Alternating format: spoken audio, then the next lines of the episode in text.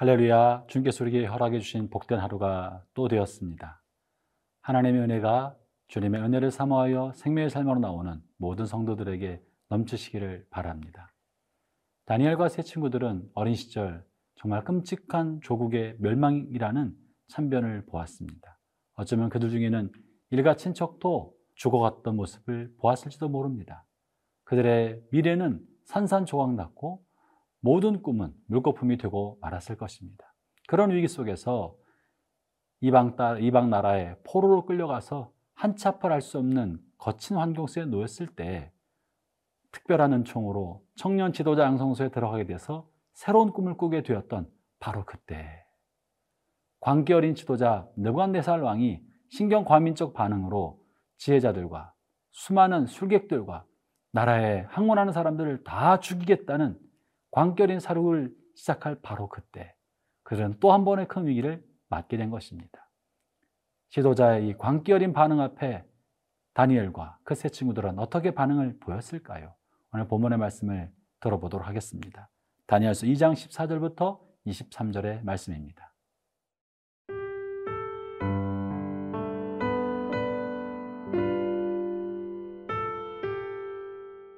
다니엘 2장 14절에서 23절 말씀입니다.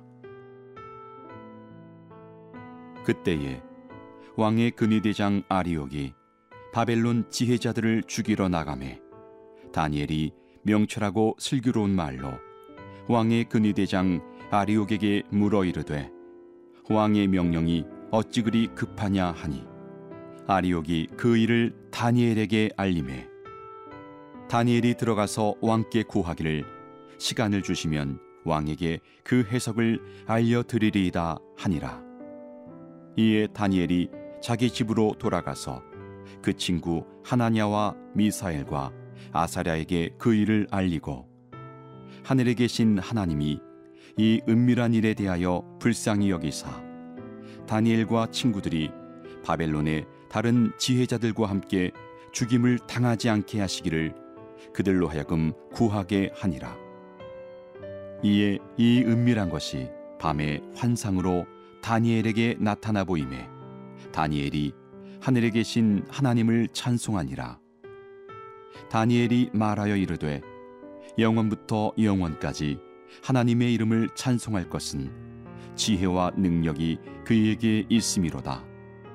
그는 때와 계절을 바꾸시며 왕들을 패하시고 왕들을 세우시며 지혜자에게 지혜를 주시고 총명한 자에게 지식을 주시는도다. 그는 깊고 은밀한 일을 나타내시고 어두운 데에 있는 것을 아시며 또 빛이 그와 함께 있도다. 나의 조상들의 하나님이여 주께서 이제 내게 지혜와 능력을 주시고 우리가 주께 구한 것을 내게 알게 하셨사오니 내가 주께 감사하고 주를 찬양하나이다.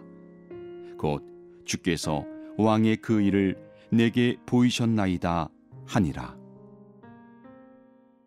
하나님의 사람은 상사나 혹은 정보 지도자들이나 자기가 쉽게 다룰 수 없는 윗사람으로부터 부당한 대우를 받고 혹은 갑질을 당할 때 우리는 어떻게 해야 되겠습니까?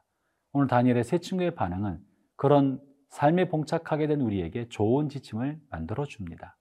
먼저 다니엘 2장 14절 15절 말씀을 제가 읽어보겠습니다.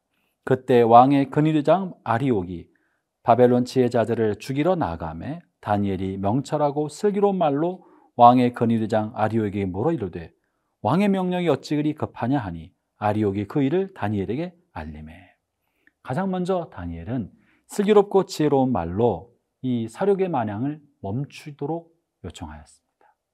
형제자매 여러분, 급박한 상황일수록 하나님의 지혜가 필요합니다. 슬기로운 하나님의 도우심이 필요한 것입니다. 그래서 다니엘은 이 사륙의 광기를 멈추게 하기 위하여 지혜로운 말로 설득하면서 다가갑니다. 일단 만행을 멈추도록 요구한 것입니다.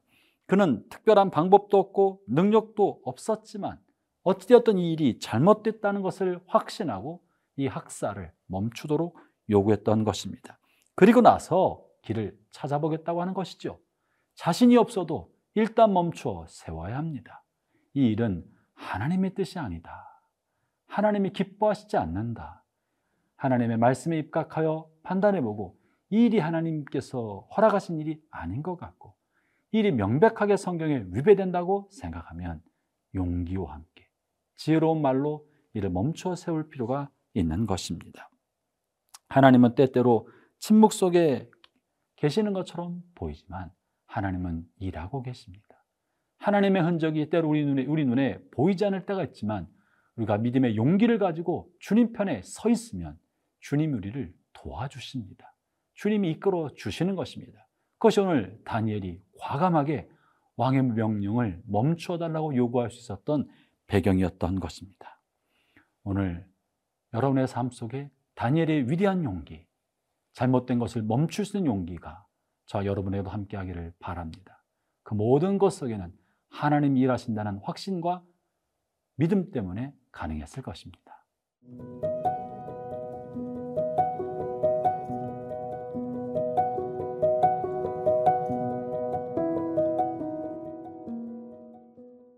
다니엘 자신에게는 이 문제를 해결할 수 있는 능력이 없었습니다. 이 문제는 오직 하나님의 도심만이 이 문제를 풀 수 있는 유일한 길이었습니다. 그래서 다니엘이 했던 두 번째 행동은 하나님의 도우심을 구하는 중보 기도를 요청했던 것입니다. 그는 하나님을 향하여 절박하게 기도하고 뿐만 아니라 자신의 친구들에게 도움을 요청하여 중보 기도를 요청했던 것입니다. 18절의 말씀을 읽어보겠습니다. 하늘에 계신 하나님이 이 음, 은밀한 일에 대하여 불쌍히 여기사 다니엘과 친구들이 바벨론의 다른 지혜자들과 함께 죽임을 당하지 않게 하시기를 그들로 하여금 구하게 하니라. 다니엘은 자신만 기도했을 뿐만 아니라 우리의 기도를 들으시는 하나님을 향하여 동료들에게 간절한 기도를 요청했던 것입니다. 사랑하는 형제자매 여러분, 하나님은 우리의 기도를 들으십니다. 또한 특별히 절박하고 간절한 기도를 들으시는 것입니다. 두 세 사람이 합심할 때 주께서 우리 가운데 함께 하실 뿐만 아니라 합심하여 드리는 그 기도를 들으시고 계시는 것입니다. 그러므로 우리는 급박하고 촉박한 문제에 부딪히게 되었을 때에도 도망가지 말아야 합니다. 회피해서는 안 됩니다. 문제 앞에 맞닥뜨리고 서서 하나님의 도우심을 구하며 하나님을 신뢰하며 엎드려 기도해야 합니다. 우리의 손에는 해결 능력이 없지만 하나님의 손에는 해결 능력이 있고 하나님의 손에 열쇠가 있다는 것을 믿어야 합니다. 형제자매 여러분, 어쩌면 우리의 삶의 위기는 우리를 하나님께로 인도하는 통로가 됩니다. 그렇기 때문에 위기 속에 봉착할 때마다 우린 하나님 앞에 엎드려야 되고 하나님의 손을 붙들려고 해야 합니다. 고난은 우리를 십자가로 인도하는 안내자가 되는 것입니다. 그렇기 때문에 우리는 고난 앞에서 십자가를 기억하며 주 앞에 나가야 하는 것이죠. 기도의 능력은 이와 같은 절박함, 내 스스로는 풀 수 없다는 자신의 무능력에 대한 처절한 고백과 하나님께는 가능하다는 믿음의 확신과 그 사이를 연결시키는 절박한 기도를 통해 이루어져 나아갑니다. 과거 한국교회는 고난의 연속에 있었습니다. 그 고난 속에서 우리는 기도하였습니다. 가난 때문에 기도하였고 자신의 처지 때문에 기도하였고 한 맺힌 기도를 산산이마다 울려 퍼졌기 때문에 그 기도가 한국 교회를 부흥시켰고 한국 사회를 발전시키는 원동력이 되었습니다. 어쩌면 오늘날 우리는 너무 편하기 때문에 기도가 줄어드는지도 모릅니다. 절박한 문제가 없기 때문에 그저 기도가 허공에 맴도는지도 모릅니다. 다니엘과 그의 세 친구는 자신과 모든 지혜자들의 죽음이라는 절박한 위기 앞에서 하나님 앞에 간절히 엎드렸던 것입니다. 그렇기 때문에 광야와 고난은 우리를 주님께로 인도하는 통로가 된다는 것입니다. 여러분이요, 오늘 여러분에게 부딪히고 있는 문제들이 있습니까? 그 문제를 붙들고 주님 앞에 나가기를 바랍니다. 무엇보다 겸손한 마음으로 자신을 낮추고 하나님 앞에 엎드리며 다른 사람의 기도 요청을 구하십시오. 중보를 요청하는 것은 겸손한 마음의 표시인 것입니다. 그럴 때 하나님이 우리 자신의 겸손한 자신을 낮춤과 절박한 강구를 들으시는 것입니다. 다니엘과 그의 세 친구는 위기에 빠졌을 때 하나님의 도우심과 위기를 벗어날 지혜를 구합니다. 그것이 바로 조금 전에 읽은 18절의 내용인 것이고 하나님께서는 그것을 응답해 주셔서 다니엘에게 환상을 보여 주셨습니다. 형제자매 여러분, 오늘 저는 주의 이름으로 여러분을 권면합니다. 여러분의 삶에 부딪히는 모든 시간들마다, 순간들마다 그 사건들이 하나님께로 여러분 인도하는 통로가 되게 하시기를 바랍니다.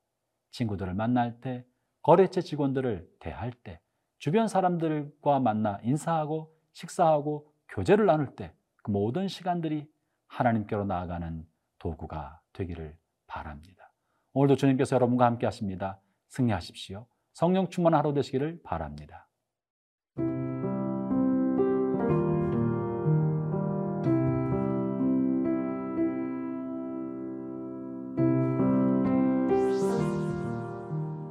하나님 아버지 감사합니다. 하나님께서 우리에게 뜻밖의 고난과 우리가 헤쳐나갈 수 없는 위기를 주신 것은 우리를 죽게 하기 위함이 아니요 우리로 하여금 주님을 찾게 하기 위함인 줄로 믿습니다. 모든 시간 하나님 의지하며 때때로 하나님 앞에 엎드리고 시간마다 주 앞에 간구하며 나아가는 저희 모두가 되게 하여 주옵소서. 이 하루도 하나님의 신실함이 저희와 동행하실 줄로 믿고 감사드리며 예수님 이름으로 기도합니다. 아멘.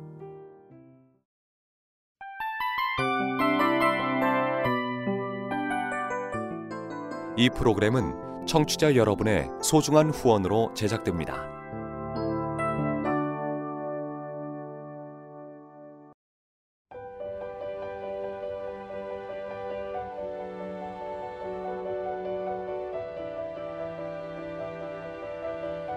세상에는 수많은 교회들이 있지만 더 깊이 있는 말씀 강해를 찾기 위해 크기로만 교회를 선정하지 않습니다. 보다 좋은 영적 콘텐츠를 더 많이 나누기 위해 방송비를 받지 않습니다. 1년 365일 복음만 전하고 싶어서 우리는 광고를 하지 않습니다. 온누리의 복음을 땅끝까지 CGN TV와 함께 땅끝 선교사가 되주세요.